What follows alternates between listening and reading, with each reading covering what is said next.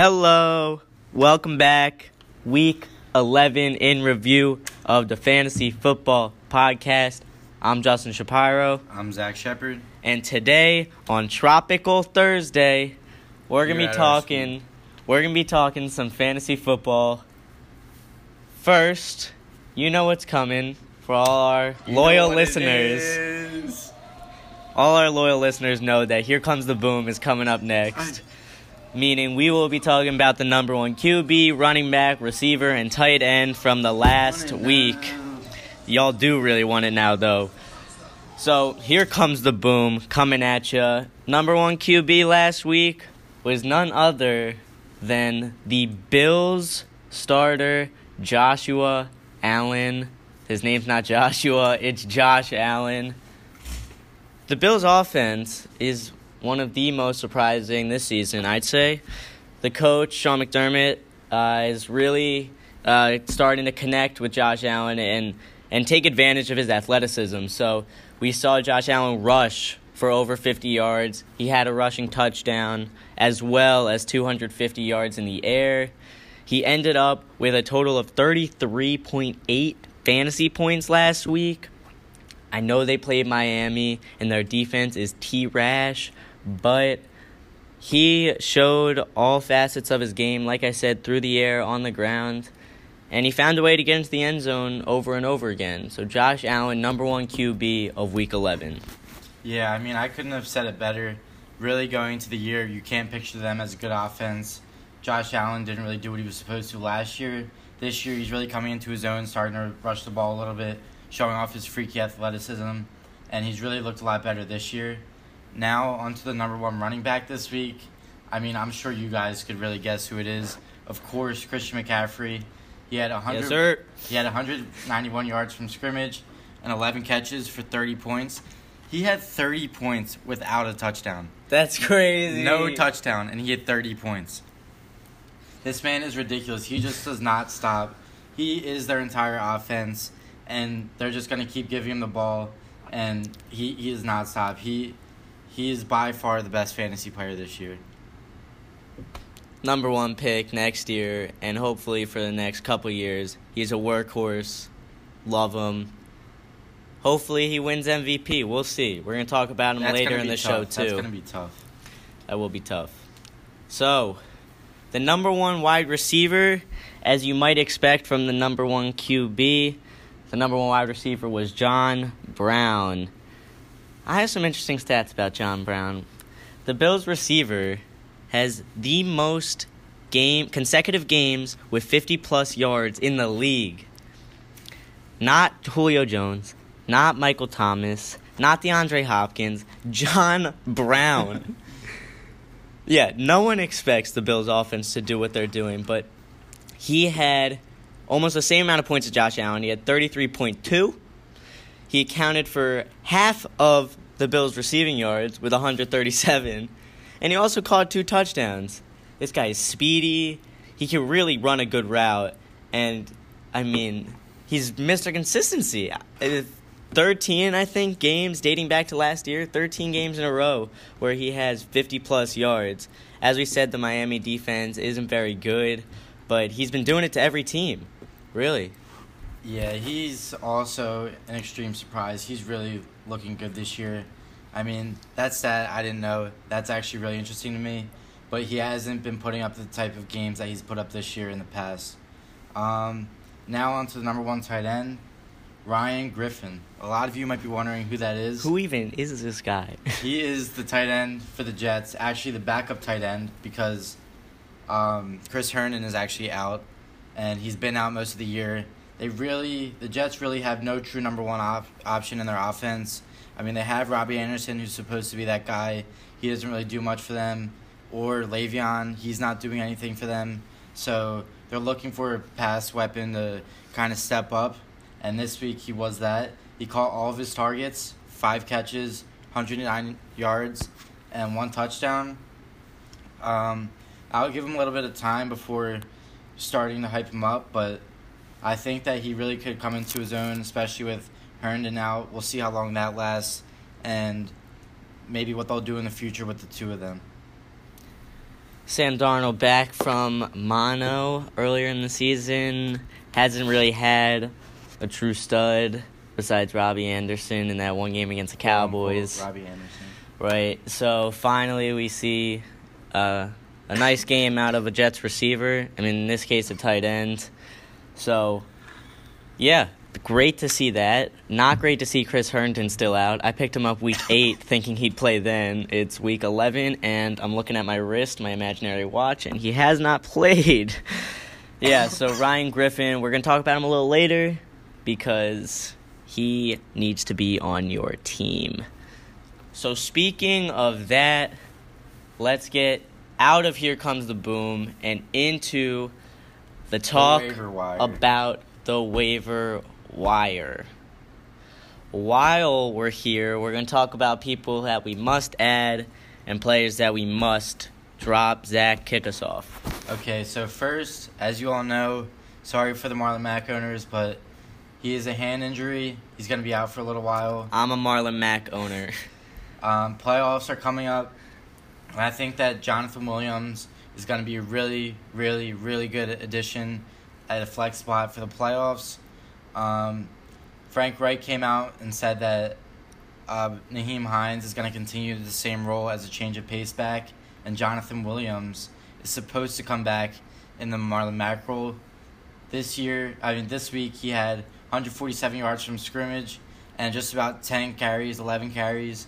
So his yards per carry there is really good. Their O-line is solid, and I think that he's going to continue to put up these kinds of numbers. As soon as I heard Marlon Mack went down, a k a. Zach texted me, I picked up Jonathan Williams right away. Actually, I picked up Naheem Hines right away until Zach told me I need to pick up Jonathan Williams, and I read and I saw that that is accurate. Jordan Wilkins isn't going to be the guy. Naheem Hines will only be, as Zach said, the change of pace back. Those are words from Coach Reich. So, Jonathan Williams, one hundred fifty yards from scrimmage in a game where Marlon Mack played half. I'll uh, take it. I'll take it. Their old line is dirty. We both picked him up this week. Their O-line is dirty. You need to have him on your team. Quentin Nelson. Quentin Nelson's a G. Disgusting. So, we just talked about our next player, Ryan Griffin. We mentioned him not too long ago. Is he going to be the guy in the Jets' offense? We don't know. That's why he's worth the pickup. The tight end spot, the tight end role across the league has been pretty depressing this year. I mean, there were five at the beginning of the year, and two of those players are non-factors. I'm talking about Evan Engram being hurt and O. J. Howard not being good at all. But right now, there's really only three, four solid receivers, receiving tight ends. You know, Kelce, Ertz, Waller, Andrews. Hooper before that. Hooper before he got hurt. Kittle before he stopped playing. So, he's definitely worth a pickup. I might even put him into the starting role. I mean, yeah. After last week. In some of the deeper leagues, he's a starter. Yeah, definitely in your ten or twelve leagues, he could be and should be a starter. And hopefully for the rest of the season. But we'll see. Yeah. Their their offense is really, really tough, really risky. I think that Robbie Anderson's the perfect example that he relies on big plays and touchdowns. And Ryan Griffin had a pretty solid week, but it doesn't look as good without the touchdown, obviously. Um, now on to Bo Scarborough. So a lot of you probably don't know who that is.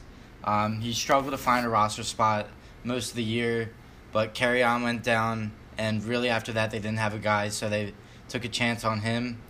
He looked decent this week. He had fourteen carries, fifty-five yards, and a touchdown. The touchdown was like a two-yard run, not a big deal. But I think he's worth the pickup, definitely worth the chance, especially in deeper leagues. I think that you can't go wrong. I mean, ride it out a couple more weeks, obviously with playoffs coming up. Um, he could start to fill in a role. Um, I definitely think he's worth the pickup, though. Carry On was really good before he got hurt, and without Stafford, Jeff Driscoll's been pretty weak. So I didn't really know about him until Sunday, but he is worth the add, maybe not worth the start just yet, as Zach said. So, again, another person that You need to add, but not start. We'll see. So now on to James Washington out of Pittsburgh. Um, the door literally has just opened up for him. Juju's now hurt. Hopefully he comes back soon. He's on my team. Deontay Johnson just got hurt the same week as Juju. And they're both kind of short-term injuries, hopefully. But I think that James Washington could really step up, especially right now with the two of them questionable for this week. He's actually looked pretty solid in his last three games. He's averaging about ten points per game. Um, I think that he's somebody that's pretty explosive. And as a young guy, I think he has a lot of potential for the dynasty leagues at least. And I think this year he's definitely worth the pickup. Doesn't hurt. With these two guys out, who knows how long these injuries are going to affect them. And I really think that he's a no-brain ad. Yeah, definitely add him if he still is on waivers because, like Zach said, he has had a few good games recently. I know in my in my deeper league, he's no longer on waivers, but uh, in my in my ten-man league, he is. So definitely worth the add if he's there. Now we've talked about players you need to add. So to combat that, let's talk about players who you need to drop it like it's hot, drop it like it's hot. First one being my favorite player from fantasy, A J Green. It's time. It's time to let him loose. I drafted him in my first league ever. He was a stud back then. He's still a stud now, except his ankle is not a stud. It's, his ankle is a dud. His ankle is a dud. And I missed him. All A J Green owners should be pretty annoyed. I thought he was going to play week one. I drafted him in the fifth round. But it's time to let him go if you haven't already. If he does play, it might even be in a limited role. I'm just so sad about it. Zach, finish it off. I think A J Green is the only or one of the few guys that I've heard stay relevant all year without playing. I mean, when he comes back, if it's this season, if it's next season, he's going to continue to have the same type of role as always. I mean, Tyler Boyd's starting to take over his role, but A J Green is such a solid guy, and it's really tough to see for the guys that picked him this year, and it's really sad that you have to let him go, but I think it's time, and these must-adds will help replace him, help you make that playoff push that you guys are going for. Next, we have Zach Pascal on Indianapolis. Um, I thought that he was going to be a great pickup. I picked him up a couple weeks ago once T Y got hurt. He had one good game, really didn't do that much for me, kind of disappointing. But now that T Y is back, I really don't see him as a big option. He didn't do much most of the year with T Y. I, I would let him go. There's really nothing that you have out of him, no upside. His stats were significantly worse when T Y was on the team, and as we said, the run game is really picking up for the Colts. They might stick to that. They're spending more of their snaps running the ball. Drop Zach Pascal, especially if you want to pick up someone like Jonathan Williams. That wraps it up for the day. Thank you all so much for listening. We love each and every single one of you. Of course. Of course. Peace out. See you later. Peace. Peace. Peace.